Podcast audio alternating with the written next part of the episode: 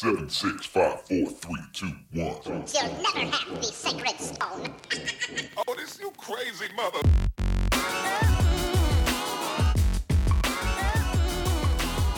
Welcome, friends, to episode 137 of Color of Magic, your magic and gaming podcast, where we talk about all types of issues that affect gamers at and away from their tables and computers.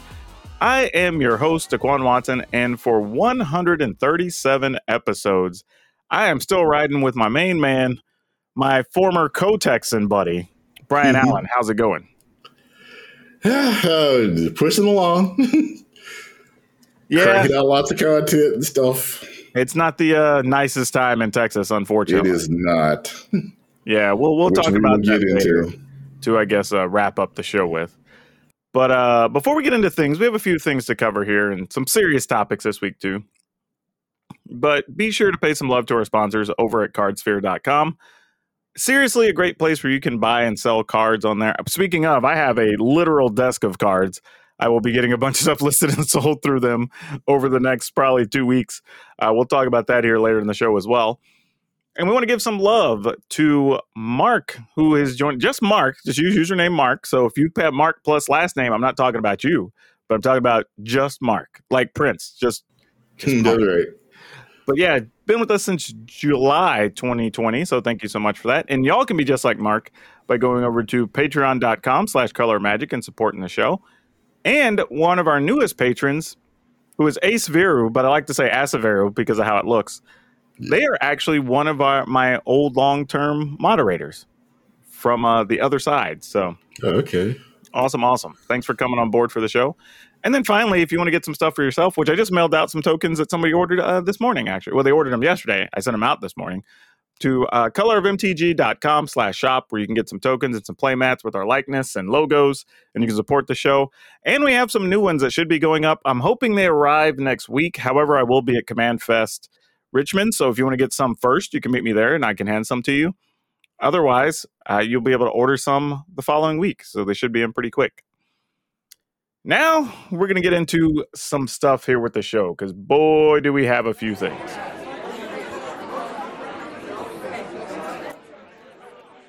This one, this is just about maturity, man. Right? We, we, we've all been, especially when we first started getting on the internet, right? And playing games. A bunch of us were 12, 13, 14, whatever. We had some dumb things we said to people. We had some dumb usernames.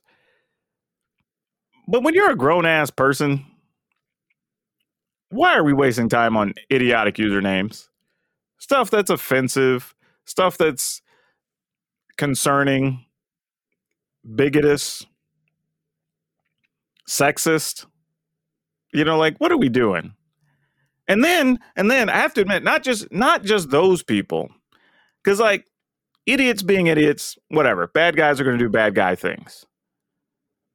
But then, whenever you bring it up, you get other people defending them. Like, well, it's not bothering anybody, or why didn't you got to be a big deal? Why you got to be a rat and tell people blah blah? Like, what? Really? So somebody's on there with like creative ways to put slurs in, or talking about going after kids, or you know, derogatory things about women, creatively hidden in their name using characters and Z's and I's and whatever. But like, you're okay with that? Why should somebody even have to put up with that? Is my thing. It's just a joke, Daquan. God. My yeah, it, it might be. I also know some of these people are very serious about it. And where they know they can get away with it, they'll keep doing it. And and kind of to speak to our society currently, one of the reasons you get more of it is because each instance they see where something didn't get punished, now it's okay for me to do that Yep. right? There's some number of people that support me doing this. So then the next person does it.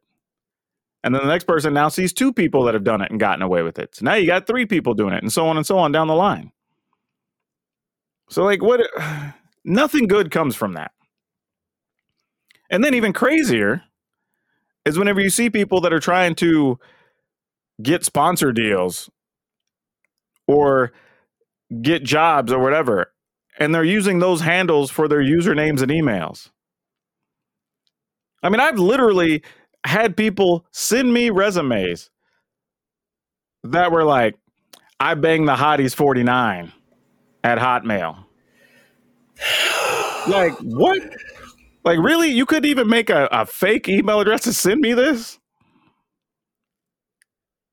Like, come on, bruh. Like, really? I, I literally saw one. It was, I mean, pardon the language, but this is literally what it was. It was bees ain't s at Wow. Gmail. Like, literally, you you really want me to type that in to send you a response in an email? It, it's almost like no response is necessary if that's your email. Oh, for real? I literally that that's you you get what is it file 13 on that one Yeah. like i don't even understand why like probably the only way they're going to get it is if they send, keep sending it out and nobody responds back. i mean could you even like i did i just like i you know uh, you know i don't know like you go to get a deal with some brand and they're like sure what games do you play? What are your usernames or whatever? So blah blah and i don't know you got stuff like i scare kids or whatever like what? Like really? Like come on. Like we're and i'm not saying you got to be the most creative person but you can't look around your room and see anything you're into and put something in there? Yeah, you can't sound like a serial killer, is the thing. yeah like i like it's it's unreal. And the only thing and, and i think what worries me not even the actuality of what the name is or whatever it's that people like that have so little awareness that they just don't even realize that it could potentially be a problem yet when i look around and i think about all the things i have to think about on a daily basis to try to do professional business with people for a million things we've talked about on the show in the past. But I have to do all that, and you couldn't even think about just your username or email. Like, I don't know if that's just a level of privilege or something, or a level of stupidity, or whatever, but there's something there. Or Like- see all of the above. It could be. It could just be a little bit the of privilege and stupidity often walk hand in hand. I mean, it, it could be little column A, little column B. I don't know, and C, D, and E. I uh, Yeah. maybe, but it, it's just weird to me. Because I mean, when you look around, when you look at the world around, you see people doing stupid, racist, sexist things, and you're able to rise to the highest levels of office, not just in our country, but you know, all over the world. Bruh, we just had, and by the way, this is political, but we just had a bunch of our most right wing Republican conservative candidates, politicians, at a conference overseas with one of the known largest white supremacist politicians. That ain't good. You, want to say actions have consequences, but so many times they don't. Well, of course not. We have a dude in office who was against wind turbines because they will use all the wind. I don't even like. I'm like, bro, have you stood outside? like, dude, did you, you- we literally have people that don't how, don't know what air is. Like, I like this is where we are in the world. We had a president who literally was mad on live television at his doctors because they won't try to put UV light in you to kill COVID. They won't ask, they won't even attempt to let people, what was it, consume cleaner or disinfectant, I think it was. And again, people were defending this. And I'm You like, I'm like, that's not what he said. No, we got the tape. We can run it back right said and then now. He, he looked indignant at his damn Right? uh, Have doctors. thought about this? Has been tried? I mean, it was a joke. No, And the doctors are looking at him, shaking their head, like, no, we're not going to tell people that. Well, good for them, because, you know, whatever. But, oh my God. So, yeah, there's a lot of stupidity out there. But, y'all, it's 2022. What are we doing? Like, plus, you can't sit around and tell me gamers are the most creative and we're some of the smartest and we're some of the most driven and blah, blah. And then you're putting, like, I don't know, Big Booty Bees or whatever as as your name. Like, come on, like, uh, bruh, like. And don't me wrong, I like a big booty too, but I ain't gonna be broadcasting it in whatever game I'm playing. Like that ain't the time or the place. Don't even get, don't even get me started on people using their uh, whatever game server as a as a way to pick, try to pick up uh, dates. Oh man, we could do a whole. Oh, all right. I'm I'm gonna get in my soapbox. I'm gonna be here all day if we go down that road. Right.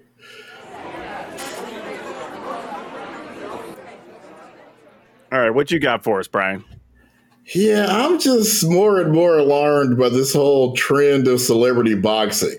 I, I thought this was gonna be like you know saggy pants, where this this would happen for five or six months, and then just like saggy pants, we're several years into the celebrity boxing trend, and if anything, it's getting even more popular.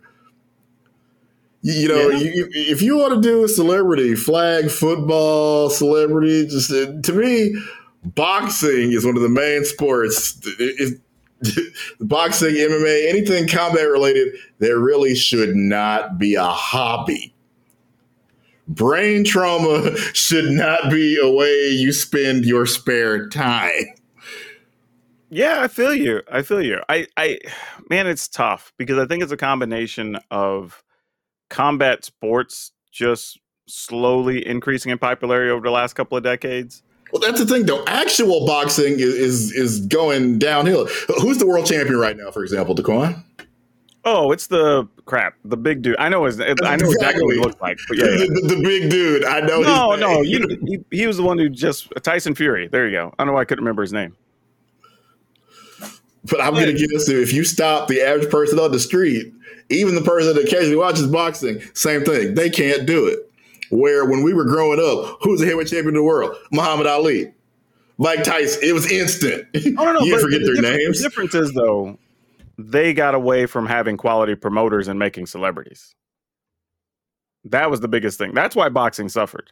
Because you know, because you had, you know, remember when you had Sugar Ray Leonard and Marvin Hagler and Roberto Duran and all these dudes, like they were always promoting. Yeah.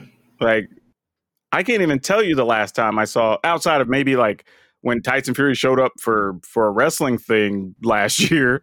You well, know? also the, the, the rise of MMA because used to be sure. if you were really good at punching people in the face, your only two options were you know boxing and wrestling. And if you wanted to you know be a legit tough guy and yeah, you didn't want to associate with wrestlers, boxing was the only option. Oh yeah, now we have MMA. So, you know, there's two different, at this point, I would say MMA is probably, not even probably, I think it's far more popular than boxing. If you go to, you know, your sports news page or boxing is to the point where it's like, we'll see like MLB, NBA, football, and then other sports. Boxing is on the other sports. Yeah, but look at how bad boxers are at social media. Like you see people from every. I don't even follow soccer heavily, and I know about some of the international soccer people because yeah. they come across my social feeds. But like, boxers feel like they do nothing. Like, and I'm sure if you're way into boxing, you probably see more of it. But the thing is, you know, the people we've been listing, people that weren't even full time boxing fans knew who those people were. Yeah. Even now, Mike Tyson's got like a podcast that gets a bunch of attention. He's right. still appearing in like music videos and movies and, but you know, like the current guys don't. And and honestly, it, I think to your point, that's why boxing for these celebrities is picking up because they're bringing in the ability to draw money. And if you get into the ring, you know, like we talked about off off air, was like, you know, if I go get in the ring with one of the Paul brothers, I'm probably not making less than five, six million just for getting in there. I don't even have to last more than a round. You know, if I go try to go do boxing now and I'm decent, even at like a middleweight title fight or whatever, hell, the winner might make half that. You know what I mean? Like it's it's crazy. The the other thing we talked about is that you know the, the calculus is different when you're you know 21 22 you got no kids now i got a wife and kids like no i don't want to get punched in the head and suffer a possible brain trauma or you know just to look to look at some of our favorite boxers growing up and then to see you know how they were at the end of their career. It was difficult to form complete sentences difficult to form words difficult you know to just to to walk to the podium. Like i to, to me, even that risk, and, and I'm not, you know, I'm nowhere close to what the Paul brothers are making, or you even, you know, what you're making per se. But I still don't want to. I'm, Dude, I'm not even at one tenth of a. I might be at one one hundredth of a Paul brother. yeah, and I'm still not ready to sign a check and be like, "Hey, you can have, you know, a couple of years off of my life or several thousand of my brain cells for five million dollars." Yeah, but you know, imagine being one of these kids though, right? Like you're coming up, you're you're 25, 26, still single, and you're like, man, how do I get my content over? Yeah, 26, I'd have probably done it. I'd have been, you know, wild. I would have. I mean, I ain't gonna lie. I probably would have taken a shot if you, if you, if I knew. And again, social media kind of skews this a little bit, but like, if I knew I was on the cusp and I'm at maybe a couple hundred thousand and I'm making okay money, but like, I know if I can get into the news cycle for three, four months, yeah, going against Logan Paul or something, and you know that's going to triple, quadruple my following and my my bank account, and I'm going to make a couple hundred or a couple mil for being in that fight. Shoot, it'd have been hard to tell me not to do it. Also, I think you know, even if you tell a 23 year old it's, it's gonna be five years off the end of your life, like ah, oh, that's fine. You know, I mean, I want to be 75, 75 year olds because we when you but young people just tend to assume they'll be 75 or 80 years old. Oh man, I tell people all the time. Like I even running my business, I would not have like 21 year old me, you know, yeah, you're just gonna take a shot in the dark, you're indestructible, you don't care, it'll be fine. Like 40 year old me is like, no way in hell I would have started the way I did. Like if somebody came up to me and said, even if they told me ahead of time, you're still gonna get another good 16 year run in this business, whatever, I still would say no. Because I know how insane it is. But at 21, yeah, I was all gung ho. So yeah, I'm with you. Like if the younger you are, yeah, like risk doesn't seem as big. Somewhere around like 35 ish, your mortality starts checking in. right. It occurs to you, hell, I might not live to be 75, might not live to be 50. Exactly. Because you know? I sadly, I've my high school reunion's coming up and I got a couple of classmates that aren't with us anymore. Hell, I still remember talking to 27, 28 year old girls that were freaking out about eventually being 30. Right. And I'm like, really? 30 scares you? Like my my target number is like 80. So like, you know, and I ain't gonna lie, I look at them Walmart greeters that are way older than that, and I'm like, man, I gotta be able to live to be hundred. I mean, I'm just saying, like some of these people grew up where medicine was crappy, you know, whatever. Like hell, Betty White was almost hundred. Yeah. Of course, all that assumes you don't get hit by a bus one day. It just it can just anything can happen. You ain't lying. You ain't lying. But people, you see, sadly, at least once or twice a year, where a plane lands on or near somebody's house. Not calculus you make when you get up every day. Dude, but it's happened more than once. I saw, I read a thing, this is years ago, where somebody almost died because I guess it's not supposed to come dislodged, but I guess the there's some, I don't know, I guess the the things that release from the bathrooms I guess the uh, they turn into some type of thing where they solidify, and one of those almost killed somebody. Wow. Yeah, like the porta potty things. Yeah. Wow. Well, yeah, because you figure if it falls off a truck, let's say, tell you anything that falls off a truck going 55, 60 miles per hour can kill you. That starts to be what was that movie where uh Final Destination? Yeah, where they're trying to dodge death everywhere with yeah, the most I always you know, events. I guess I'm somebody, you know, that's kind of just naturally paranoid about some of these things. And then, you know, seeing those movies didn't make it any better. And then, of course, being a police reporter for a few years didn't make it because now I've, like farmers, I know a thing or two because I've seen a thing or two. Yep. Which, by the way, social media fed me the best thing on Twitter yesterday. So I know this is a way sidetrack, but like there was this lady who was in her kitchen. She was like preparing dinner or something over the sink and no joke, like you could see paranormal stuff happening around her, right? And they were showing a video because they're saying like this is one of the few videos where people believe this is completely not doctored and actual paranormal stuff. So it's like whatever the thing is in the room, it's just like moving stuff on the countertop. And she goes to try to like reset it, and then it like knocks it over. Then like a chair slides across the room or whatever, right? And she's just going over messing with it, trying to replace it and check it out. And I'm like, no, you leave, and the ghost now owns the house. Like that's how you you deal with this. That's what you. That's what you say. You can't even just afford to buy another house. Let's see if I don't try. Like I going like I mean, you can try, but like, just uh, mm, well, let, let's let's your ball a little harder than what I thought. You can't just up. You just bought a house. You can't just. like mm. and but what's funny is the next video I saw was a lady talking about how she was on her porch and she heard a noise out back or whatever, and she was like, "Now my first instinct was to go out and check on this thing, but then I thought." Black TikTok and Indigenous TikTok have taught me that you don't go chasing those voices. The right, Right. procedure is you go inside, you lock the door, you're quiet, and you don't make any noise. And I was like, exactly. See, that's how you deal with that. You get away from the noise and you go get safe. That's what you do. Did you did you hear about what happened to Courteney Cox? No. She apparently had a house, you know, where there was paranormal activity. And she said, you know, when she first bought it, she didn't believe in any of that stuff. She said one day she got a delivery and the delivery guy just started looking really crazy. And he, he finally gets up enough nerve to speak and says, Did you know your house is haunted? She's like, What are you talking about? How would you how would you even know that? And he said, Because there's someone standing behind you. Nope. I, I ain't even turning around. Yeah, and she could afford to buy another house, so she did. Yep, I ain't even turning around. I'm just walking outside and closing the door behind me. I am not. Mm-mm. No, no, sir. I am done for real. Uh, all right, Brian. It's that time of the week. We always like to try to learn stuff every week so we can share fun stuff with the listeners. So, why don't you tell everybody what it is that you learned this week? Oh, I, I got a real good one. Uh, I'm sure if you follow politics at all, you're quite familiar with conservative firebrand Lauren Boebert, who uh, was one of the people hollering at Joe Biden uh, during the State of the Union as if she were at a, at a, I guess the best thing probably, I think at the time I said as if she were at a WWE pay per view. And lo and behold, I was uh, reading up on uh, some classic wrestling stuff. Turns out there's a, a pretty good chance her father is uh, professional wrestling legend Sweet Stan Lane, one half of Jim Cornette's Midnight Express. Man, if I'd have thought about it, I could have queued up some Midnight Express intro music. Right? Because they did have an incredible, they had like that really good music.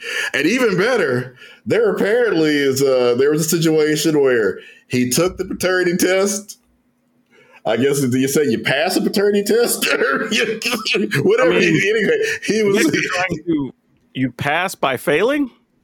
I, I think so. But yeah, he, he did the he got to do the not the father dance. Yep, not the baby daddy dance. Then turns out that there was a case uh, with, that particular lab where some lady was taking bribes from people that could afford to pay bribes to switch DNA and uh, and rig paternity tests. Which is, I didn't know that mess happened in real life. I, Man, I you know what, apologize to every writer of Young and the Restless who I've criticized, saying that would never actually happen. You know, though, right? Like it, it it's crazy, obviously, and like you shouldn't be doing that. But no, like, absolutely not. if you think about it, though, that was a hell of a place to make a racket. I bet you she made a lot of money. Oh yes, she did. And then the thing that happened was, you know, it made big news, but by that time, Lauren and her mom had moved somewhere else. They didn't hear about it until many years later. And at that point, you know, the kind of like not there's really even statute of limitations. They said they pursued all the legal options they could, but by that point, they, you know, the, yeah, but what are you gonna do when the, the kid's thirty five or whatever now? Like you know, like eh. and plus he he refuses to be retested. So unless you're just gonna yeah, that's wild, man. That that's a good one.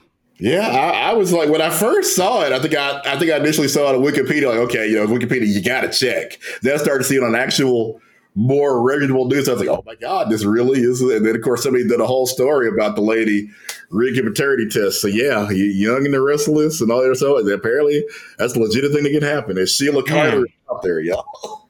No lie. I bet you. And man, that's crazy. I bet you that lady made so much money. Right? And there are so many people probably that just some kind of way didn't even hear about it. Oh, for sure. I mean, well, because who knows? She could have been doing this from day one. Right? I mean, she might be doing that for 20, 25 years before she got busted. Exactly. Wow, that's that's a wild one. Well, mine's a little more mundane, but I was thinking about this about some different burger joints I've been to and different food because you know I have the review channel and I try different stuff over there. Which, speaking of, recently had some uh, Beyond Meat beef jerky, which was fantastic. If you want to check that out, and I got some uh, pulp chips from a company that basically takes the uh, like when they juice stuff and you, you obviously get the juice out, but you still have everything else left. They found a way to turn that into chips that are actually very tasty. So yeah, everyone check that out. It's Power Dragon Reviews. But in doing so, I started thinking about different fast food and burgers and everything else.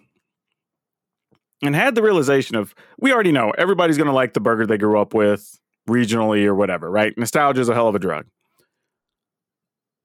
But I don't care where you're from. In and out fries ain't it.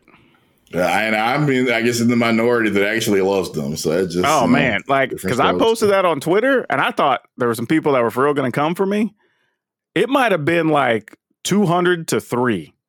Like everybody was just like, yeah, like the only people that defended it were like, well, you got to get them well done and you got to get animal fries. I'm like, nope, if you got to do all that and you can't just put it on the menu, your fries ain't good enough. Well, I, you got to keep in mind, like I think they're using actual potatoes.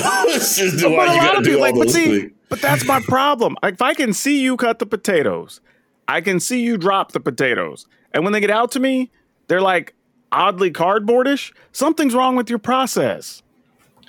Because every other place I know that uses real potatoes don't taste like that, Are- and I don't know why. d- uh, Who else do you know that actually uses real potatoes? I guess we should probably go to that list. Oh, there's a bunch of like local spots that do. Actually, Five oh. Guys also uses real Okay. potatoes as well. I've not had Five Guys. Like Five guys. and- see, Five Guys. If you go there, you got to get the. They, well, all theirs are good. The regular ones and their Cajun ones are both really good. Honestly, like I mean, like if you think about it, uh, five or not five guys, but In and Out is like that, that's like an actual restaurant. If you go to an actual re- sit down restaurant where they cook your food, yeah, there's some things you want to get. Then there's some things maybe you don't as far as you specifically really like that dish. So that to me is a point. But bro, they make favorite. three things in In and Out. like you get a hamburger, you get fries, and you get shakes. There ain't even anything else on the menu. Like you don't have an excuse for your fries not to just be kicking. Like for real. And I mean, I love them, so I I can't speak to any you know. like what- them fries should smack since you only got three items on that menu. Because I tell people, like, don't get me wrong, every burger place has its flaws and its and its successes, right? We know that. Because I tell people, like, I'll go ham at Whataburger, but I know if I hit that at the wrong time, I'm waiting 20 minutes in the drive-through. Like, I mean, like, that's just the way it is. That's the gamble you take when you go to Whataburger. Like, you know, like so, you might I mean, sometimes you know it's just you might really want one of them honey butter chicken big Yeah. sandwiches because they're they're great, but I don't know if I want to risk being you know half an hour in the drive through.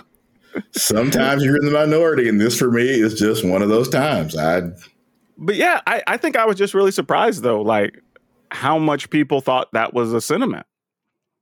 You know, like because I thought really like I was like, eh, people who love In and Out would probably come defend it or whatever. There were people who even said, "Man, I love In and Out, but I can't defend their fries or whatever." And I was like, "Wow!" Like, mm-hmm. so then I was like, "How do you?" Like, obviously, enough people have to like them, right? Because they're exactly. they're expanding the chain. They like ain't got no somebody, business, so yeah, some people like the fries, but I'm like, but how can so many people even like it?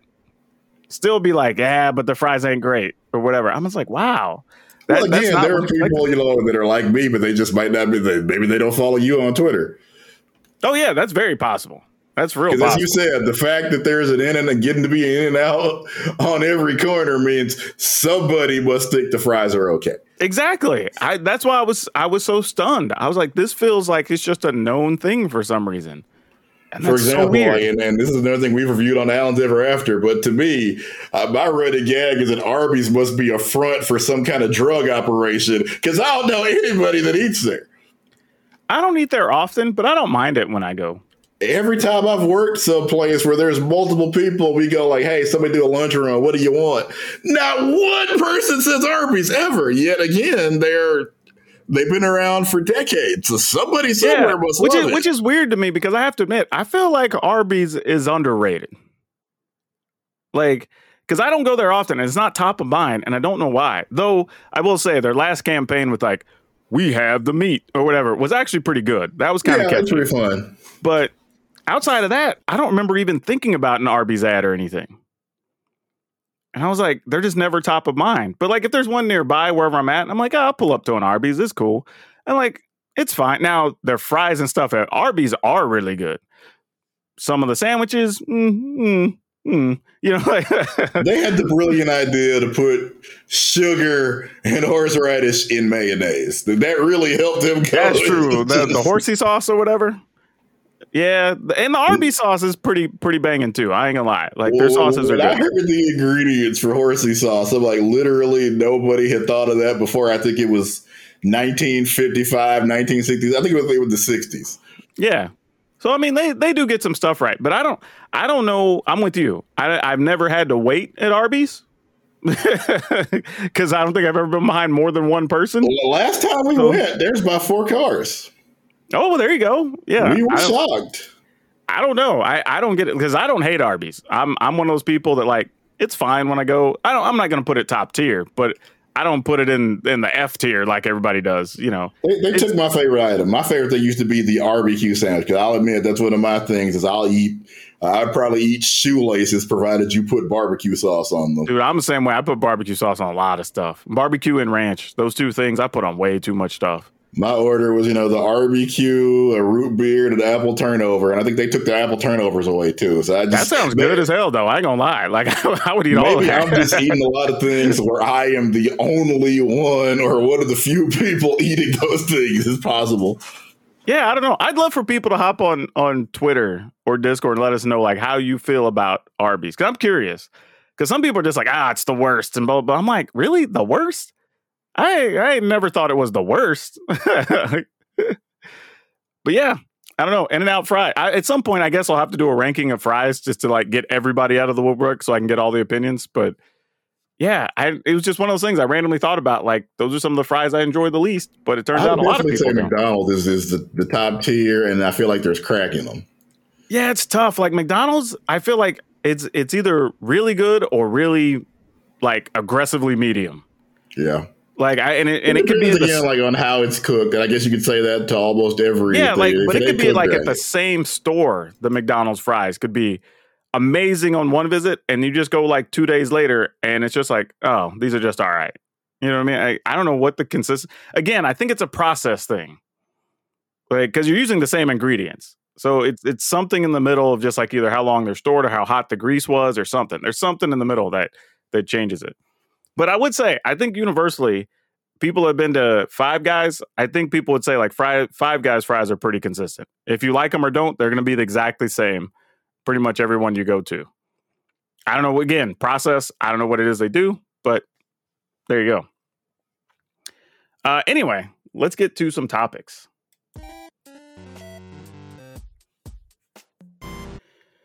So, Brian, there's one thing I wanted to ask you because this was kind of an interesting thing that started a ton of engagement on my Twitter feed uh, two days ago.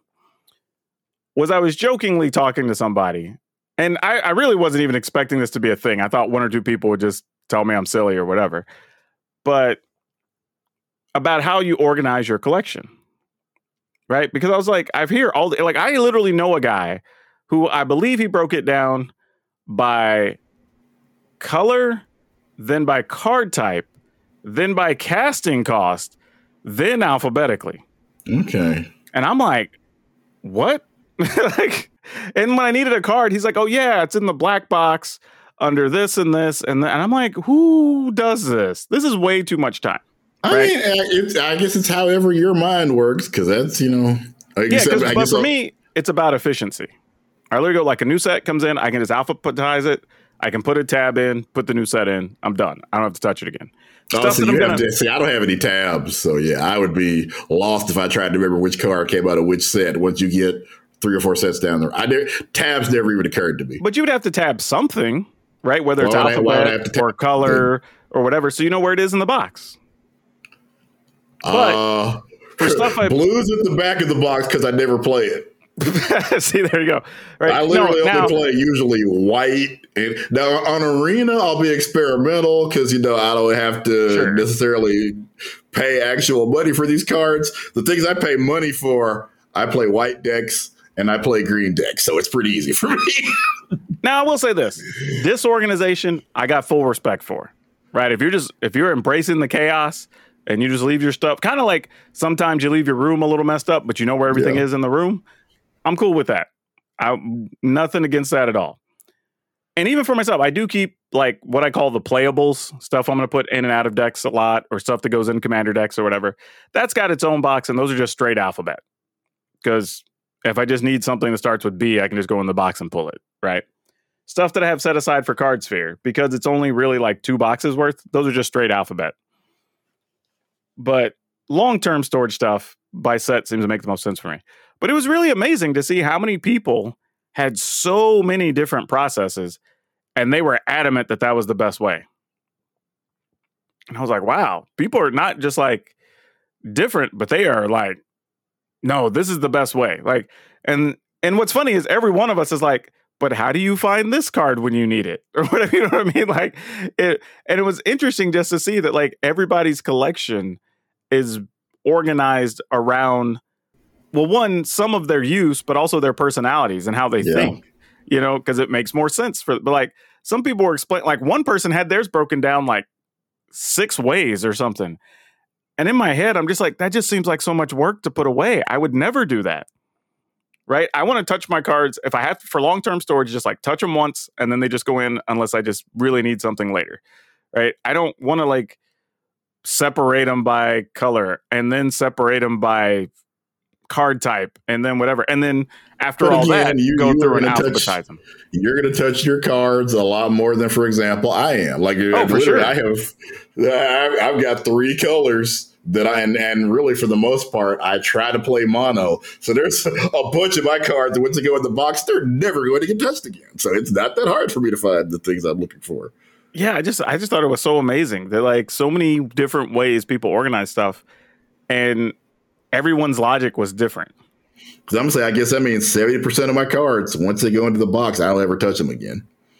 Well, see, and that's that's the funny thing. I think for my mentality, that's also why I don't want to do one of those like extensively broken down setups or whatever, because I'm putting a lot of time into touching the cards over and over and sorting them into these smaller groups and smaller groups or whatever.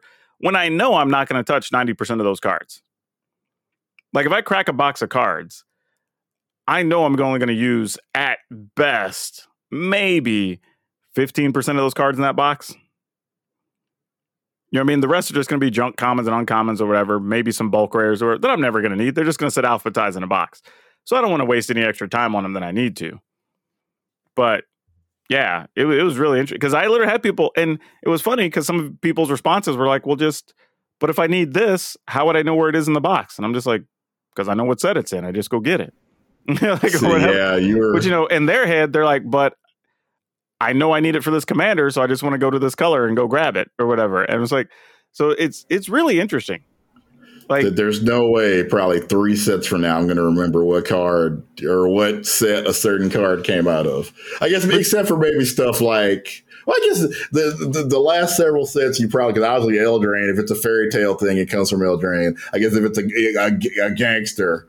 So I guess maybe Yeah. you would. The, the, the last several sets have been exceptionally thematic, so you probably would. but I think it's even beyond that, right? I think it becomes down to also how you deck build.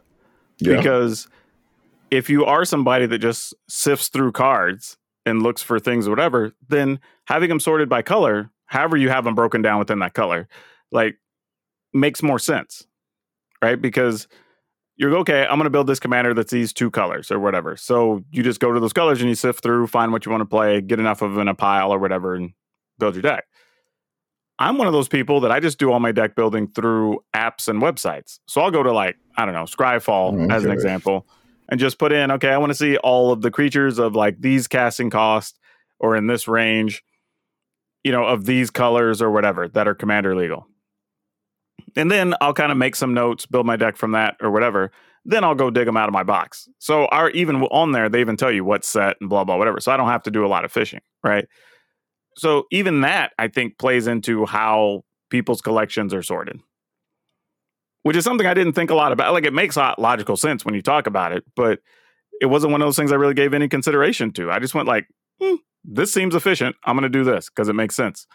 But then when you listen to people talk about how each of them approaches all the different elements of magic, or even some of them had a different breakdown because each of the different types of card, because you know, in a set booster, you get all these like full art, borderless, blah, blah, whatever stuff from the list or whatever. They, those are all broken down differently in their collection. And I'm like, okay, well, that kind of makes sense too, depending on how you use your collection or how you plan to sell it or whatever. So yeah, I just thought it was a really interesting thing to hear. You know, it's one of those things that doesn't get a lot of attention. We talk about from especially as card gamers because we have to store a lot of stuff. But yeah, just so many ways you could do it based on people's usage. So I thought that was pretty neat.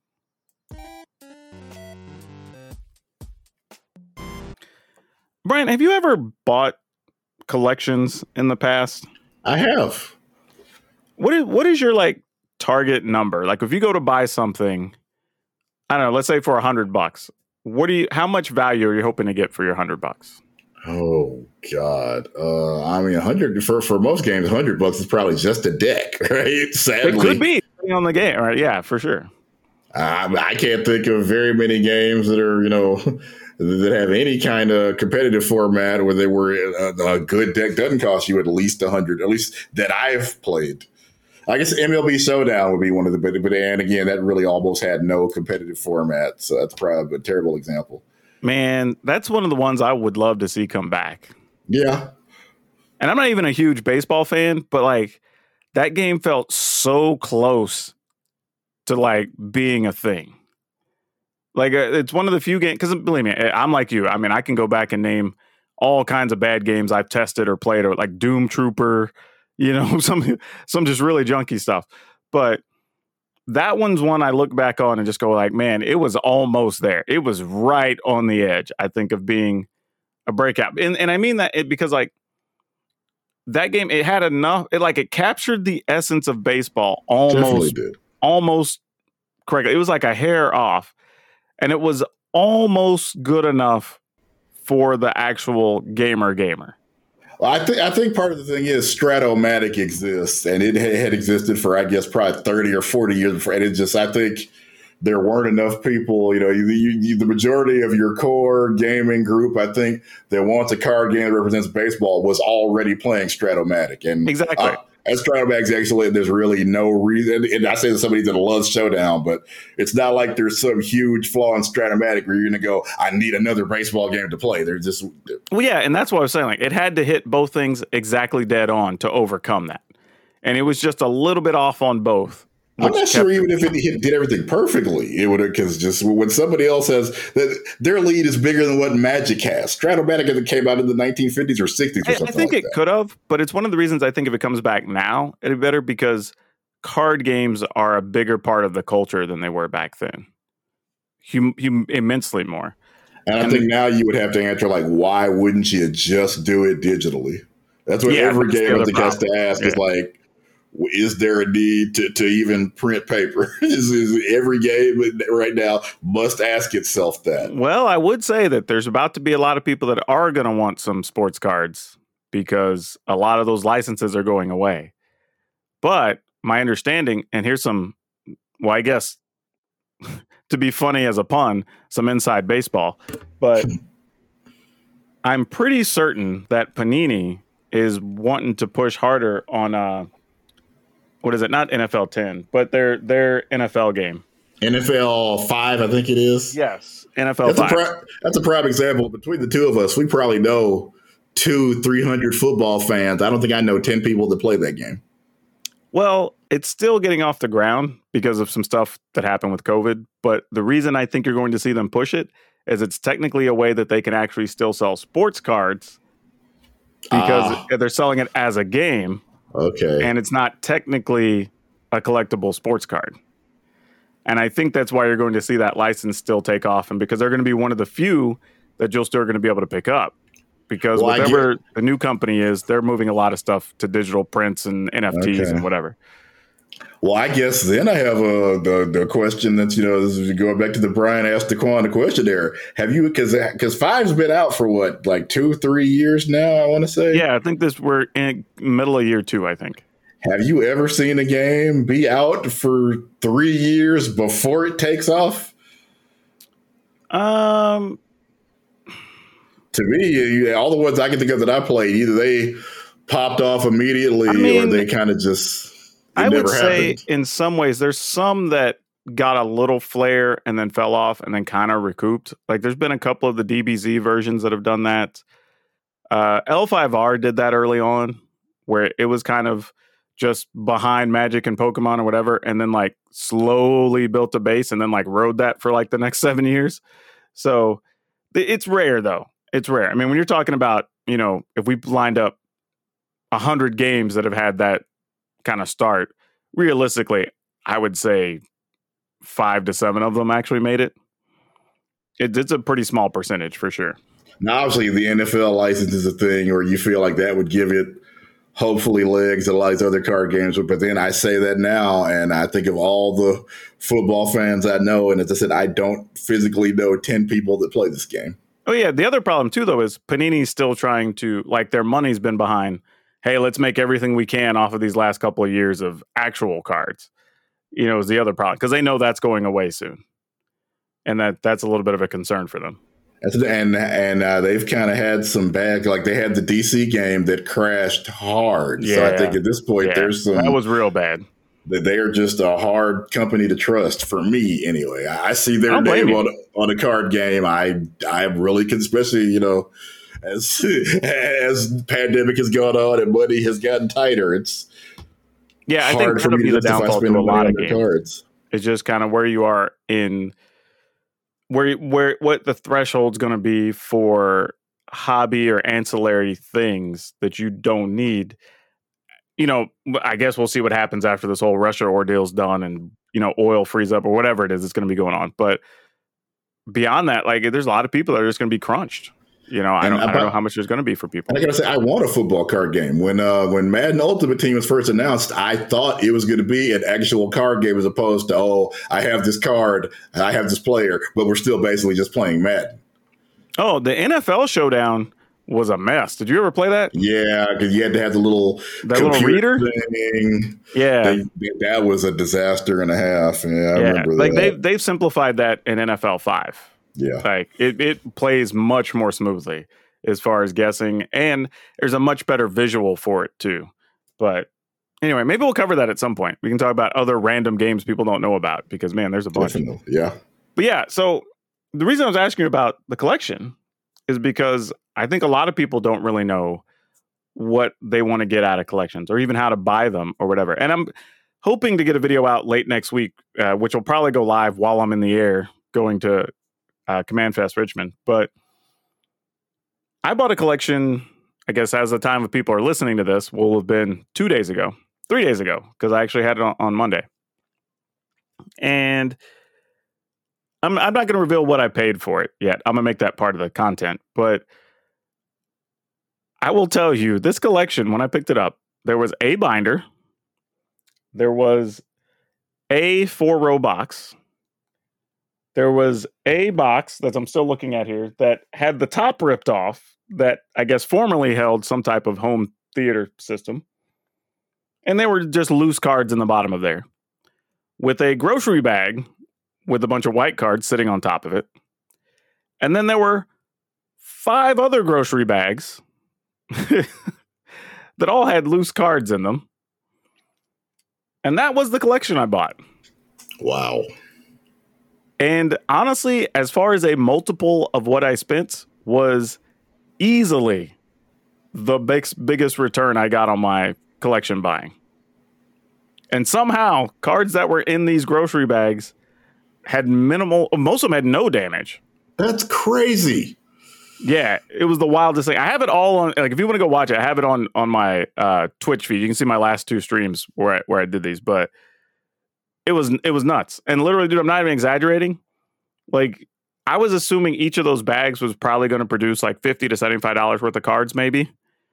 We got done with the first bag and there was over a K worth of cards. Easy. Wow. And everything was just like constant. Like we we did almost 8 hours of stream between the two videos and I don't think there was a stretch of more than like 5 minutes where there weren't at least like a $100 worth of cards out of each one of these things, just constant boom, boom, boom, boom, boom, the whole time. It was hot. It was really cool. So, yeah, I'm gonna do. We're working. I'm working with an editor because it's a lot of footage to uh, get that edited down, do a cool video, and then I actually want to do a video to educate people on things you can look for to buy collections, and you know what'll help you make money or not or whatever. Because I think a lot of people want to buy stuff, but they don't know. Like, I don't want to end up making a bad deal. I don't want to lose money. And you know, we're in this kind of like like we are just talking about this this tough time for a lot of people financially. If you can make a few bucks here or there, you know, if we can help somebody out. But yeah, there's a lot of tips for it that I want to share with people. But I I just thought that was crazy this week, man. I was one of the best buys. Like I said, I, now don't me wrong, I have bought more expensive collections, but I may have made like forty percent, seventy percent, you know, whatever. Right, normal normal things that happen in the case of buying collections for a business or whatever. But this was probably in the ballpark of seven to eight x my money, which is just unreal, unreal but yeah, well, well enough. I will tell you this: it was enough that I'm contacting the person so I can get their Venmo and send them some extra money. Wow, that's cool and, uh, of you to do. And this. then, on top of that, I'm already prepared that I'm going to have to share actual screenshots because people are not going to believe what I paid for it. Like, like it's an amount that people will 100% believe I'm making up the story. like that. That's how much we got out of that collection. So many people would not do that. Oh, I know, but here here's the thing, right? Okay. First, let me tell you the bad side of doing that. And, and I may have told you this story before. I don't know if I've told it on air, but I once had a lady come in. She was selling her son's collection because I don't remember. He was either overseas, I don't know, it was military or moved or whatever. But anyway, you know, typical stuff. Person's out of the house. They want to sell their stuff, whatever. So she comes in and says she wants 200 bucks. And I'm like, all right, cool. I take a couple minutes, go through it, whatever. I go back over to her. I'm like, ma'am, look, I would love to pay you $200 for these, but I'm not realistically going to be able to sleep at night unless I give you 500 bucks. Right. And she looks at me for a second and she's like, well, let me think about it. And I'm like, you came in asking for $200. I'm offering you more than double what you came before. All right, whatever. Right. So I'm doing my stuff. She's kind of like milling about the store, just and you can see her just like I don't know, doing the the the dude from The Hangover with all the equations or whatever. I don't know what she's trying to yeah. figure out, but like she comes back up to the counter after about maybe not that long, maybe ten or fifteen minutes. And I was like, okay, cool. Did you make your decision? And she's like, yeah. I was wondering if you would go to six hundred. And I literally just gave her like the blinky Pikachu face. Because I was like, wait, what? And then the best part was I had my like employees and a couple of customers looking at me because they they saw that I offered her more, and now they're waiting to see my reaction to her come back asking for money. I'm like, okay, I got to be cool, right? But I literally had the conversation of just like, ma'am, look, like you came in asking for two hundred. I'm already giving you five hundred. I think I'm being more than fair and reasonable. You know, I I can't do six hundred or whatever. And then she still stood there for a bit longer and had like the longest sigh in the history of humankind. And I'm just like, ah, I guess I'll take 500 then. I'm like, yo, like what? Like, I should have just given you 200 and let you leave, right? But what's funny is I saw her again, maybe two or three years later, and she came in with a friend, and her friend you know, sim- similar situation had somebody they needed to sell cards for or whatever, and she brought it back to my store because she knew I wasn't going to lowball her. And you know, I was like, all right, cool. And I do the same thing with people in this case, right? So, and no, don't get me wrong, I'm still not going to be paying anywhere close to what I would normally pay for these. But even if I give this person another like few hundred dollars, they're going to be ecstatic, and I'm still going to be making a pile of money. But when I do that type of stuff, I go back to the person and say like, hey, I'm going to give you a little extra because there was way more here than we thought, and blah, blah, blah. But hey, if you ever come across any other cards or you know anybody that wants to sell stuff, feel free to keep my information and send them my way or whatever. And that it doesn't happen a lot, but once or twice a year, I'll get a message of the person saying, like, hey, you know, I don't know, I just went through a storage unit, or, you know, one guy, he works with some company that I guess cleans up apartments when people move out or something.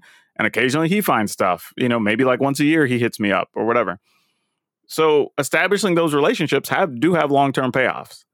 So I could be greedy and just keep an extra like 400 bucks or whatever, but like there's a potential like that's a marketing expense effectively.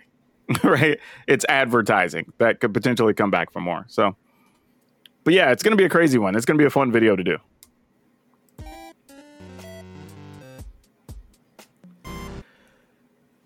Have you heard about the new Marvel Snap? I have. Yeah, it's kind of a crazy looking thing. It looks like it's a pretty sweet mobile app that I feel like we haven't had. A, I haven't played a good Marvel game in a minute on mobile. I, I think the Um, last thing I played was like one of the Marvel Match Three games or something. Yeah, uh, Puzzle Quest. I think was the last one I played. Yeah, so I'm gonna admit, like I saw first, I was like, okay, cool. They have this trailer out, and I'm like, oh, this looks hot. Like whatever. Like this is interesting. Has a lot of the cool characters. Some of the lesser known characters make appearances. I'm like, oh, this is gonna be fun. And then they showed no gameplay. It was literally like a two minute trailer that was just like the most awesome looking animated thing, and then told me nothing about the game. So I was like, ah, the game's probably gonna suck or whatever. But apparently, this past week they opened it up to beta, and I know Yeoman Five, and there's another Magic creator that have been in the beta, so I've been following them talk about it. But apparently, it sounds pretty sweet. I guess it's designed to where you take like it's like a fast game. It's only like six or seven total turns. It's got some level of randomness to it, card wise or something. Like it sounds like there's actually some pretty deep strategy for a meta. So apparently, they're getting some stuff right because there's a lot of excitement over here in the early going. Okay.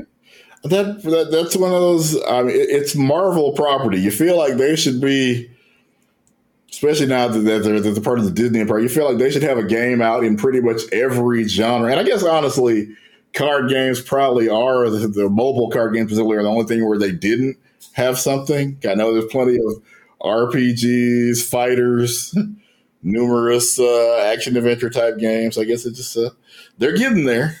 I, I think the other thing that held me off though initially from even like talking it up when I saw the preview was that I hate I hate previews that show me no gameplay Yeah, I'm Right. with you there. because you can make any game look like we can if you have anim, good animators you can make anything look great but then the game hell we've probably all seen them damn ads that run on YouTube or whatever and then people go download the game and it's nothing like the ads right so that I was like okay let me wait till I see some gameplay and then the other two companies that are involved on it I think it's Nuverse N U V E R S E and another company called Second Dinner that like I don't know anything off the top of my head that either of them have done. So I was just like, okay, new companies don't mean they're bad. It just means I don't I don't have I a don't track think I record, mean, I've heard because I, I remember reading a couple of articles and they're saying, well, it's Nuverse. It must be a mobile game. So apparently they're reasonably well known in the mobile community. Well, that's a good thing then. Because at least they know what's going on in that marketplace and what people play or not play. But yeah, I, I just think it's kind of neat that at least early going, I mean, that's all we kind of have to report on right now, is that people seem to be liking what's going on early on. The only thing I saw so far in the beta that somebody's complained about is I guess there's some situation that you can end up in a draw. I guess, I don't know, I guess there's a time limit or something to the number of turns or whatever. But there is a winner determined at the end. But I guess some people aren't clear on what the tiebreaker is. So th- I, you know, I guess that's something they'll have to make more ob- obvious. I guess once they're out of beta or whatever. But Yeah, this Marvel needs to be something cool, you know, like some, I don't know, amount of Infinity Stones or Something. Cosmic Cube or something. the hand of Galactus comes down and awards the winner or something. Like I don't know. But that's that's literally the only complaint I've seen so far. So if that's it, like that's a good sign. So and this is from people that play multiple games, you know, so they've they've got a little bit of a history. But let's talk about something else that's kind of interesting here. And I'm going to let you lead on this one, Brian, since this is kind of a story you dug up on DraftKings.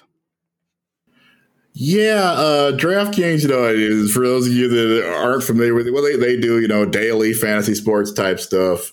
And they also actually will let you place bets on pro wrestling. Yeah, that's all. That can be a whole other discussion of how much money you want to place on anything where the outcome is essentially predetermined. But I see people also bet on Survivor and things like that too. So go figure.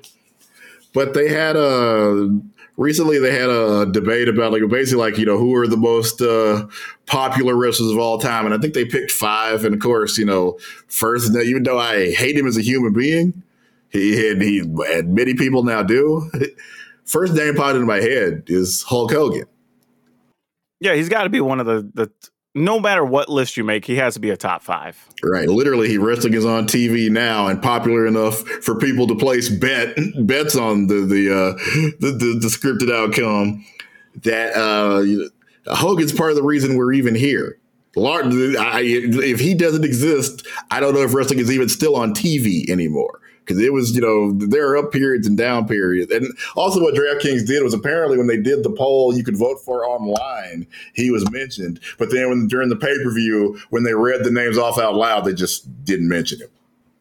It's like whatever you're going to do, I feel like okay, make a decision.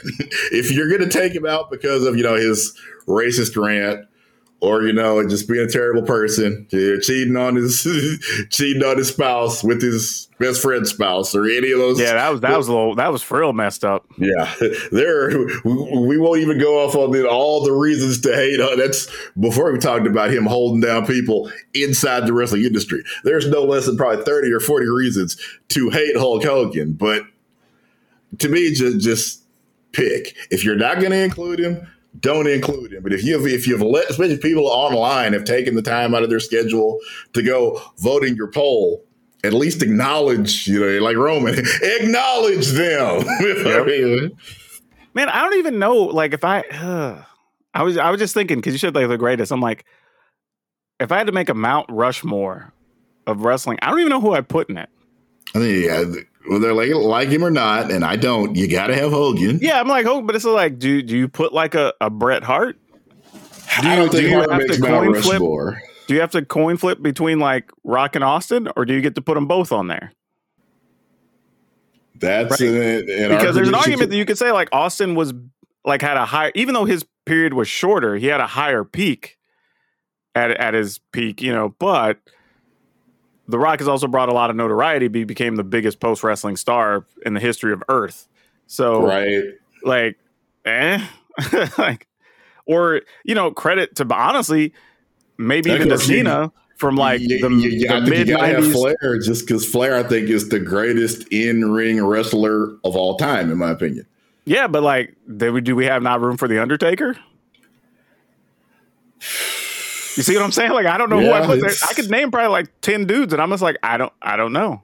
It's it's crazy. Yeah, I feel like you, you, the streak makes you want to put him up there, but then I guess you also. Uh, and then we haven't even talked about women's wrestlers, right? Are we going to go all the way back and put like Great Moolah up there? Is is it like a Trish Stratus to be like the woman that was there to kind of start turning things around to be an actual wrestler? Wrestlers like I. I, I almost know, feel man. like you have to have you know because you, you I think you almost Chyna. Need, I think you, all, you almost need a separate one for women, so really nobody gets slighted. Yeah, it's crazy, right? That, that, I don't. I think, man, I don't know who I would have voted for in that. Like, that's a hard one to just say like the greatest. I think. I think that's. Uh, unfortunately, to me, I, the greatest in ring performer, I think, has got to be Flair. The the best, you know, in terms of popularity, it has got to be Hogan because again, he's I think even Ric Flair would, would admit maybe. to you how much money he made off of. Because who's more but, popular? But you know, but but here's the thing: as much as people don't like him, like the, as these stories come out, you hear more and more about like people saying like, "Oh, well, Cena helped me understand this," or Cena, the, or like.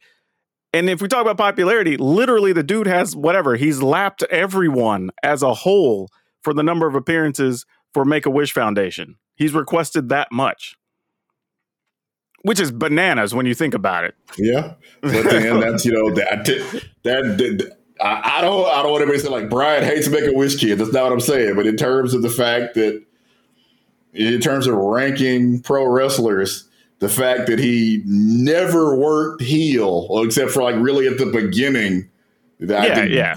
that hurts. Maybe, but I'm just saying when you're talking about popularity, I mean he because Hell, for example, when he came back, he he Hogan, came back for like two months and like instant number one seller in merch. You Hogan like, revolutionized the wrestling business twice. Fair. Both both of his characters are the best character that has ever been done of that prototype. He is he is one man who is both the biggest face and the best heel in pro wrestling history. Ooh. See, I, I give you the biggest face. I don't. I'd have to really think about the best heel. What was a more surprising moment than Hogan dropping the leg on Macho Man, starting the New World Order? WCW Honestly, goes out. Of, here's what's weird. In, in my and I don't know if this was there, but like in my social groups, that was not actually that big of a deal. the NWO wasn't that big of a deal. No, I'm talking about like the whole heel turn or whatever. Like it really didn't move us like that. Like it really didn't. Your group's insane. I don't know what else to say. Maybe, but it, but it really didn't. And even for me watching the WCW, like the NWO was like the thing I liked the least.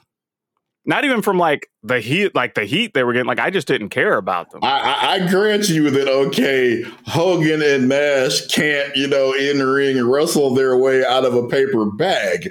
But in terms of relevance, the NWO is, in my opinion, the greatest storyline in the history of the business. Oh yeah, I'm definitely not in that camp. I am not because like what's honestly, better? I use WCW to like or the NWO to be like my bathroom breaks. I grant you that it And ran. then, and then at one point it sucked years. because like three quarters of their roster was in NWO, MDO, Red and Black, or the LWO at one point. Well, yes, Right. it, it ran on too long. It would eventually bankrupt the company, but before it did that, it, it saved the company from bankruptcy. So, I, I felt like a genius because the whole time I was like, I was there to watch like the Mysterios and the Jerichos and you know all those other dudes were what the entertainment was. I literally did not care about the NWO. Like to this still, day, still tell me what's a better storyline than the what's what's your favorite storyline then of all time?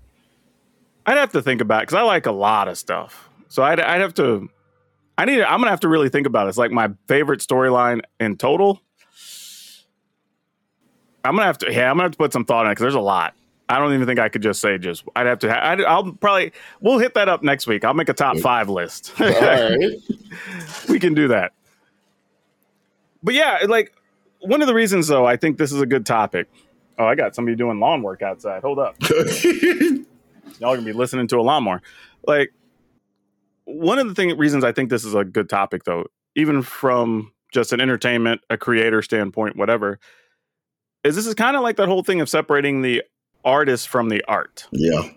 You know, because even if somebody turns out to be just a straight ass, And Hogan checks all those boxes. doesn't change what they've contributed previously.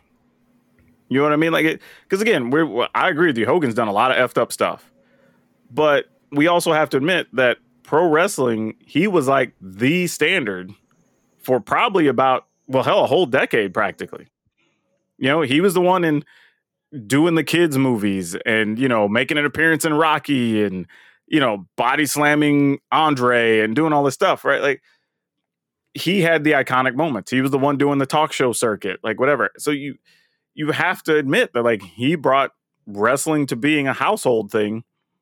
And without him, like I said, there's probably a bunch of other dudes we don't like the Mr. Perfects, the Roddy Pipers, you know, all that. Like we may not know those guys because they all had good feuds with Hogan.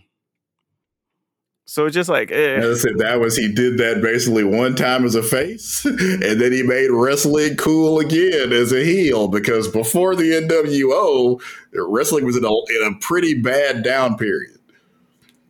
So bad, in fact, you know, WWE almost went bankrupt while WCW was doing its, you know, whatever. I forget how many weeks it was where they were at the top of the ratings. I mean, they almost bankrupted. WWE.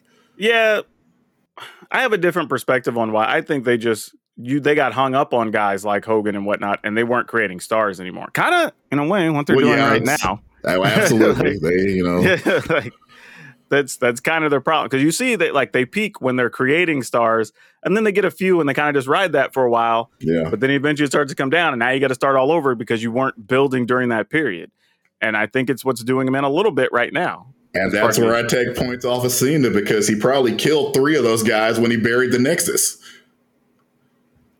How over was I'll, Wade I'll give you two. I'll give you two. But Wade Barrett was incredibly over. Yeah, that's what I'm saying. I'll give you Wade Barrett and Daniel Bryan has gone on to be almost, well, I would say almost yeah, good. and that's what I'm saying. That's that's probably the two I would give you. not as popular as Hogan, but as a matter of fact, wasn't yeah, Bray Wyatt was part of the Nexus. Now, luckily, he got away from them, and you know, Well, I I think when- Bray's a creative mind, but I do not. I don't enjoy his matches, unfortunately. but you understand that thousands Yeah, of other people do. Oh, I do. I totally get that. But I also get how like people could see that and go like, yeah, but is he the one we want? You know what I mean? Like I I understand that. But and I mean, to get into crazy wrestling talk, there's a lot of people that we look at like that, and they're still not working in the industry anywhere. So, you know, take that for what it is. And as I understand it, a lot of that is Bray's choice right now. He's, you know, he just got married, so Yep. But you know, I, I I think though, back to the point, there's a there's a lot of things like that that happen in life where people, you know, we've talked about it before. We talk like you know, Bill Cosby obviously screwed up, but like, are we just not? Are we going to pretend like the whole era of the Cosby Show just never happened? uh, we, we can't because there are no less probably than 10 comedians I can name who are, you know, household name comedians that'll tell you they started because they saw Bill Cosby himself. Or they saw the Cosby Show, or they read one of Bill again. He, Cosby, it, if it had just been the TV show, he's revolutionary. Yeah, or either it- that or or a different world, right? Which was basically a spinoff from Yeah. the, the other show, right? If it had just been his stand up, still revolutionary. Oh, if for it had just been the New York Times bestselling, because let's be honest, a lot of comedians don't ever, even comedians that have had huge movies and stand ups, don't get the New York Times bestselling books. They're hard to do. No, it isn't just as simple as you put your jokes down on paper and make a bunch of money. but even stuff just you know politically right we we find out every year that like ah man george washington did some effed up stuff. Thomas Yeah. jefferson was kind of effed up right whatever. But we can't go back and just be like yeah but literally everything they said is is dumb now because we found out like ah you know like it's tough because like bad people can still create good things right? It doesn't mean it, it's hard, right? Because it, it Yeah. obviously their thing is still going to be in somewhat influenced by them as a person or their beliefs or whatever. So like they're never going to be completely separated. But it's it's the whole J.K. Rowling thing, right? Like I definitely don't want to support Harry Potter anymore. But you if you grew up with that and you own all the hardbacks and whatever, Yeah. like are you just going to go throw them in a fire?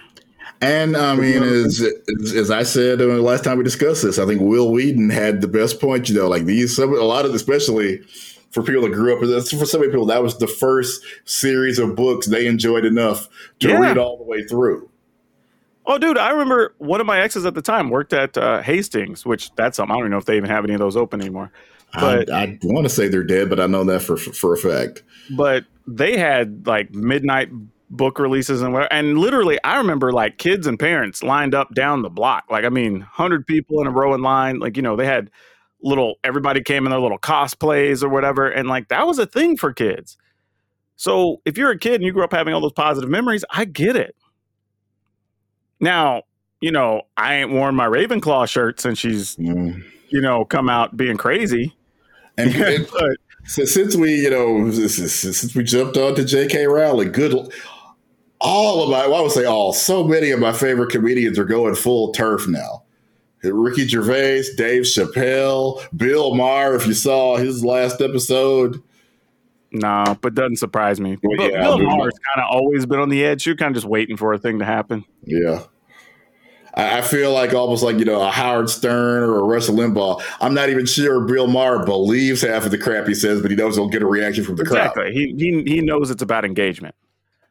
Like the thing though, I will say this though, right? We we've had those issues in in Magic, right? Where or hell in several games for that matter, where you know, let's let's use Seb McKinnon as a recent example. Right? Like artists everybody liked, you know, I I say everybody, not my flavor, but it's super popular, right? Popular art style, people are way into it.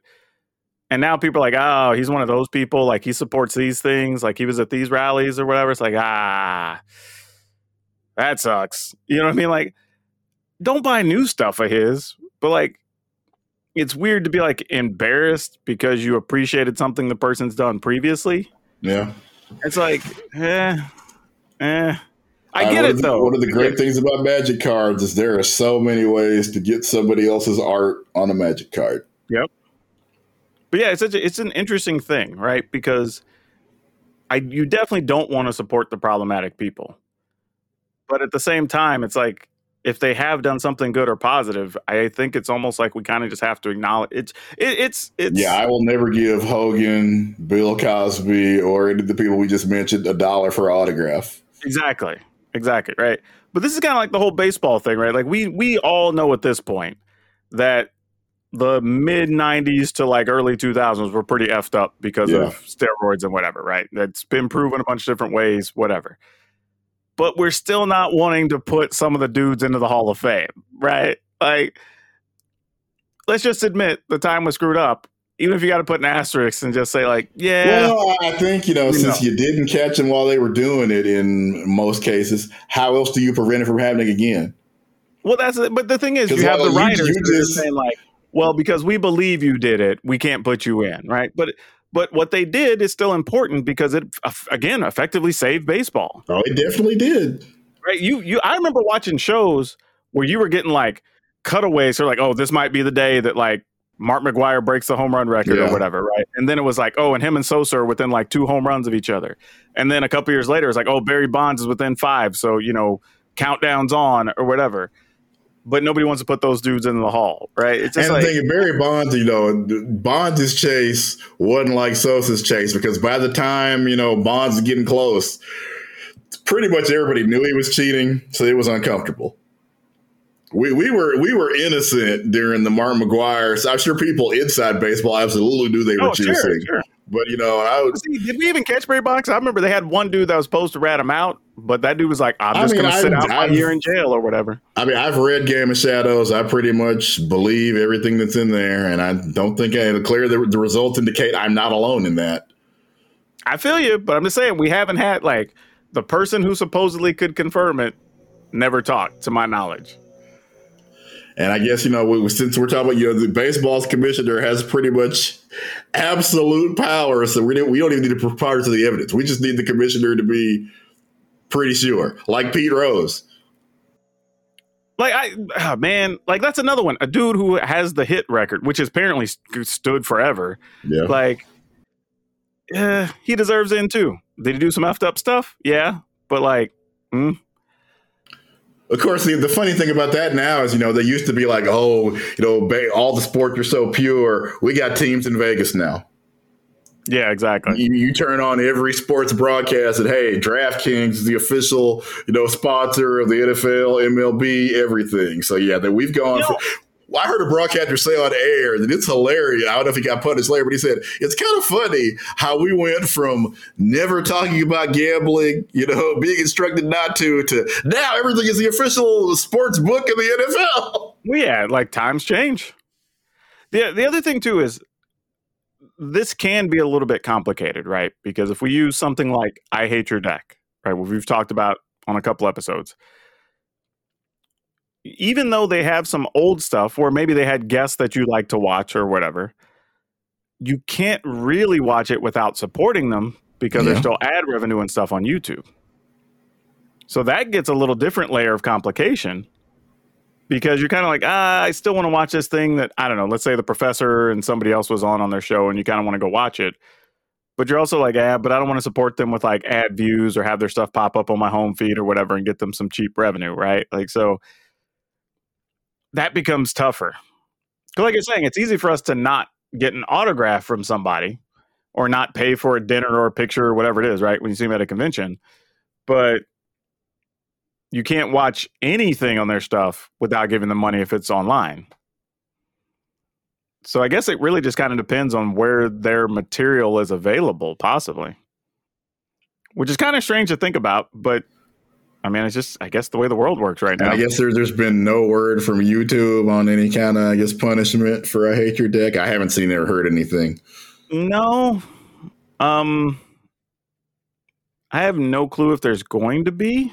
I, I think this is kind of uncharted territory where I don't know of another situation where Yeah. somebody has, has gotten caught for doing something that technically isn't on YouTube, and then just a bunch of people have said, "I don't want to be on your YouTube channel anymore." I Yeah, can't see, think that, of. that's kind of the thing, right? Because it didn't occur in YouTube. It didn't occur as the process of the content. To my knowledge, there's not been an official court case. And there's and Even- just the whole, no, no, you know, this is not me defending them. I'm just saying, like, from a YouTube legal side, yeah. like, how do they justify taking the action without possibly opening themselves up to a legal issue? You know? And collaborations are a wild west. If you didn't sign any kind of contract Yeah. beforehand, I think YouTube's hands are, are, are tied, unfortunately. Yeah, in so a lot a, of this it's a little tough. I don't. Yeah, I'm trying to think of a way that YouTube could justify it, but I think it opens themselves up to even if they could win, it's some amount of money and legal stuff you don't want to mess with unnecessarily. And also, even though their channel was sizable, it's still kind of small pickles in the case of YouTube. Yeah. So it's it's not like you you don't want to raise a stink or you know go through a whole legal process for somebody that's not at least in the million subscriber count. I'd imagine if you could avoid it. Especially when this is the same company that employs Dr. Disrespect, who supposedly did something so terrible he can't ever work for Twitch again. Yeah, that's such a weird one because I actually thought, okay, we'll get a year and a half down the road or whatever, and stories will come out. But Uh, like yeah, and we still got nothing. nothing, nothing. And this is this is after he went like he got temporarily suspended because he was going around a convention taking pictures of people or whatever and filming stuff, and apparently got a glimpse of some people in a bathroom. Yeah. That was super dumb. He, he earned his suspension on Yeah, that. and admittedly, that one he didn't fight because he was like, "Yeah, that was stupid. I needed to turn the camera off before that." That you know, So But- maybe it was just they were tired of the bid. Just every month it was something. That could have been just a cumulative see, that's Three what I was thinking. three Maybe, strikes and you're out, possibly. yeah, because I was thinking if it was a big enough story, you would say, "Okay, here's why," right? But I, I, I'm with you. The more it went on, and the less we heard, it might have just been like, "Hey, this was like the eighth or ninth thing, dude. We're just done." Right? Every other month, it's something with you. You know, we keep getting these complaints, blah blah. We have to answer all these news stories or whatever. It's just like, forget it. It's just not worth the hassle. I know he he had really kind of started going deep into the whole COVID misinformation, the conspiracy theories, and that was right when people were getting on Twitch for not really doing anything about it. So hey, maybe that's a case where they did part of a thing. Yeah, maybe they were just ahead of it. Who knows? Uh, speaking of, let's. uh I don't know, man. Like we opened the show talking about this. That obviously what you know everybody's talking about right now for obvious some- reasons. some crazy shootings down your way. We talked about some shootings last week. Yeah, just the past the, the, the past not even a full two weeks has been even by the sad you know standard that's starting to be set in America. The past I believe the number is like 17 in the last 14. So I don't know. Like I I don't think we're going to say anything that's not already been said that isn't obvious. I'm just going to throw a couple of things at people real quick. Understand that unfortunately Brian's got kids. And when I see stuff like this, I think about you and your kids, right? Like that that could have been any school. Genuinely. I mean, you're talking about a grown person went to an elementary school to go shoot some people up. So that could be anywhere. Doesn't have to be a high school, doesn't have to be a middle school. And one of the things we've run into recently is a couple years back, Texas lowered the age of people to be able to buy weapons to 18 from 21. We've also changed the laws and made it easier for people under the age of 21 to also carry. So you can now have people that are 18 to 20 carrying weapons legally. And if you go look up the stats, people age 18 to 21 make up almost 20% of these mass shootings. Yet they only make up, depending on the numbers you look at on recent census or whatever, 4 to 5% of the population. Yet we're making it easier for these people to get guns. And when you're going to sit here and say that we need to change all these laws on 20 other things because that's going to fix the problem, most recently, abortion. But then say us changing laws on guns, well, that's not going to solve anything. That really tells us what you think about people and especially kids. So, Brian, if, if we could have prevented one or two of these shootings, it's well worth it. And you can't tell me that changing all these laws wouldn't have stopped one or two. For example, this this guy being 18 years old, being able to purchase assault rifles. yeah, and an assault rifle at that. Yeah, what I, I'm going to continue asking what you need. That I, I get the Constitution allows you to have it, but at this point, I think we're all entitled to ask what the hell you need it for. And when you look at other countries, I mean, you know as well you've probably got international friends or followers or whatever on socials at this point, but constantly I have conversations with them.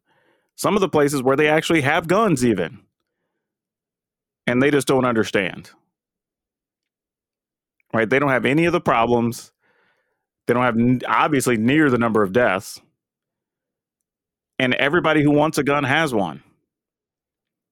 And you're talking about Scandinavian countries and stuff like they have a ton of guns.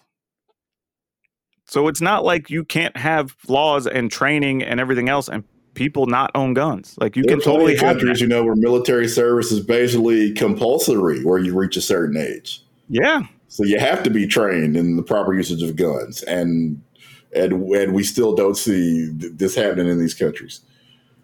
And that applies to everything. We're talking about our penal system. We're talking about just training for law enforcement. You know, like we do a bad job compared to majority of the world. And it sucks because we're fed this growing up that like, oh, we're number one, we're the greatest. Like we're not number one in hardly anything that's worth a damn anymore, except for cancer research, I think and obviously deaths, homicides. We we lead we lead the world in in maternity deaths. Well, as our senator from Louisiana explained, if you don't count the black people, the numbers go down uh, a lot. Yeah, not realizing that that doesn't help his argument. Yeah, it just they, they, we're seeing so many of our people in power saying all the quiet parts out loud. So ridiculous, so unreal. And it's just like, what are you doing? You know, the same people say, oh, we, we can't have free education. We can't have free healthcare, whatever. It's like, no, there are places that do that and they're fine. Like, we can't keep sitting here and saying that we're the greatest. I, I was explaining to somebody not long ago and they thought I was lying. Like, the average high schooler coming out of places like Africa or whatever are better educated than American high schoolers. Now, don't me wrong, Africa has some wonderful places and some decent places doing quality education. You ask the average American, they think it's all Serengeti. But it's like we like they just have no idea. We had, and what's the worst part is, I don't even remember the last time we've been number one in a lot of good stuff. And it's hard to argue that we should be because you know how how well can you teach when you're having to do talk about bulletproof backpacks and hiding under desks and and you know active shooter drills is the thing. Like how we used to do fire drills. Now we got to have active shooter drills. Oh, I remember we had to do the the what was it the the bomb drills or whatever. Yeah. Like you had to get like under. Now, I don't know why they taught because it's not like getting under our desk. We're gonna do a damn thing if somebody drops a nuke on us or whatever. I think that was just to help us feel like the adults in charge had a plan, and yeah, as we realize now, like I remember even as a kid, like watching some movies and then like putting two and two together and going like, if this happens, how is being under my desk going to save me? Yeah. You know? Or if you played, you know, Fallout or any of those games, yeah. like wait, it doesn't sound like. Uh, but that was at least like kindling, a, basically. The thing is, though, the difference is that was an existential threat, like from somebody else. Right? Yeah. That wasn't possibly going to be your neighbor or someone's parents. And when I talk to teachers and I see all these stories and they talk about all these different plans and the training and whatever, it's like, that's ridiculous, man. We just don't need that. Uh, America has seen the enemy, and sadly, it is us. It's been us. You know, and this ain't even, well, I mean, I was going to say not really a racist thing, but sadly, it is a bunch of, a lot of times it is younger white dudes. But largely, it's beyond that, right? It's it's just we need to just be more aware and do something about it. I mean, all, all the things you know that, that, we argue about and fight against, and what's you know what's dragging America down is just it's the true pandemic is selfishness. I yeah. want to wear a mask because of my freedoms. I won't get vaccinated because of my freedoms, r- regardless of what hap- happens to the people dying around me. You can't have my gun because my freedom. And Second Amendment, regardless of children getting murdered is- on a daily basis. And here's the thing: I had to have a long discussion back and forth with one of my followers on Twitter a couple weeks ago, trying to explain to him that like the one thing, the way I explain it to a relative actually is you have one side being the liberals, I guess, that wants to fix things that are actually problems. And we're trying to make things better for all people. We don't care what side you're on. But the other side, being the conservatives, are all trying to solve things that aren't problems yet. They're all scare tactics. It's all what ifs. And this person wants to take this from you. Well, if this happens, you're not going to have a job. Or if this happens, we're going to go bankrupt or blah, blah. But none of those things are things. Critical race theory, for example. But it's not just that. It's like you're sitting here saying, well, we can't have gay teachers because it might make my kids gay. which has never been how that works. Yet their side, literally in multiple states right now, is trying to reduce the legal age of marriage with no bottom age. Right. So, which one's really the problem? You've made up a scenario where, for some reason, some gay teacher is magically going to be trying to convert your kid to being gay. Yet you have people right now saying they want to marry your kid and not get arrested for it. Like they want to make that legal. Like I don't understand. As they say, the math ain't mathing. right? You're saying, well, we're going to change all these laws because it's going to stop all these abortions. Yet when I and this part of that conversation I was talking about, I was like, I was trying to explain to him, like, that's only going to move to a different problem. Like, you don't want to do all the things that want to that will stop the abortions, right? Make healthcare cheaper, make education cheaper, make minimum wage higher, have some type of childcare. Hell, the people who are pushing to overturn this stuff have voted against all those things. Hell, most recently voted against maternity paternal leave. So you care about kids and you care about development all this stuff, but you want to vote against all these things. Hell, last year I sat with people who were genuinely v- arguing against giving money to take care of kids that aren't in school currently. And I'm like, if you care about people and kids, that should be the one thing we don't even have a discussion about. If a kid needs food because their family's poor and they're used to getting one of their meals at school and they haven't gone to school, fine. Like, I don't care. Take an extra couple dollars from me every month. If it feeds a bunch of kids, I don't care. That's not even it, like that shouldn't be a thing we even argue over. But it gets so tough when you see people that are in favor of all these things that just lead to more deaths, more problems, whatever. And then it's all scare tactics on, well, this could happen. And God forbid we, uh, you know, we do something about student loan debt. Because I, I paid mine. It's, everybody should be poor because I was poor while I was working, working my way to get out of college. That bucket doesn't hold any water for me either. It's like my great great grandmother was a slave. Does that mean I should be too? Well, depending on which congressman you ask. Well, exactly. That's what I'm saying. Like some people might like that, right? But it's like just because it happened to you doesn't mean it didn't happen to somebody else. I'm told it should be left up to the states by by uh, a congressman from Indiana. There, Yeah. Hell, I got ripped off by a bank and had to be part of a class action shoot. Should we not have done anything and then the next person gets ripped off by the bank? Like that that argument is so terrible. But yeah, I know we got off on a rant here a little bit, but like honestly, man, it's terrible that people have to worry about this. That kids have to be concerned about this crap. Like it just hell, not only that, and this is on top of all this, with all this going on. I shared this the other day, yesterday on or Tuesday on Twitter because it was voting day in Arkansas. I think for the primaries or whatever.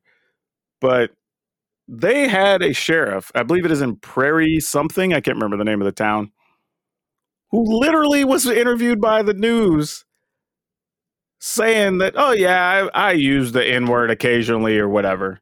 Like just like bruh, what? and they have him on this actually happened. It's laughable because it's so bad. The fact that, that he a- was comfortable with saying that. Oh, not just that. There's a 911 call. I believe it's like at the Dollar General. Something happened. And they ask him, he has, okay, sure, what's the address or whatever. They give it to him, and he audibly says on the 911 recording, like, oh, so black people. All right. Like, like what? like, bruh. Seriously? And these people are in office in these places supporting all these views or whatever, and you wonder how things are messed up. Like all we can do, y'all, you got to get everybody out. Everybody that you know that isn't voting or whatever or doesn't like something, get them out there and get them motivated, man. Because we ain't gonna get change things changed any other way. That and we got to get some younger people in office too. I mean, that's. I mean, don't be wrong. You got to need a handful of old people because you got to have somebody pulling for the the senior citizens and the Social Security, whatever. Like I get I all that. seniority on committees is important. Yeah. You, you don't need a whole thing, uh, a whole Congress of freshmen because nothing will get accomplished. Yeah, you know, yeah. But like the fact that you got people who don't understand technology, they don't understand streaming, they don't understand so much stuff in the world right now. Right? Like you it just doesn't make sense. You gotta have some younger folks in there to just different perspective and people that aren't invested in a lot of these long time business like it's otherwise nothing's gonna change, man, and it sucks. Cause you know, we can try to be positive and have fun and try to bring entertainment to people with our gaming and our podcast or whatever all we want but then it's always going to be broken up by this now it, here's uh, we'll probably leave on this note but the stat you've probably seen going around recently is that today or i guess the time you're listening to this we'll have 146 days so far this year and in that time if the average stays the same there will now have been 217 mass shootings in the US in that time. That's crazy.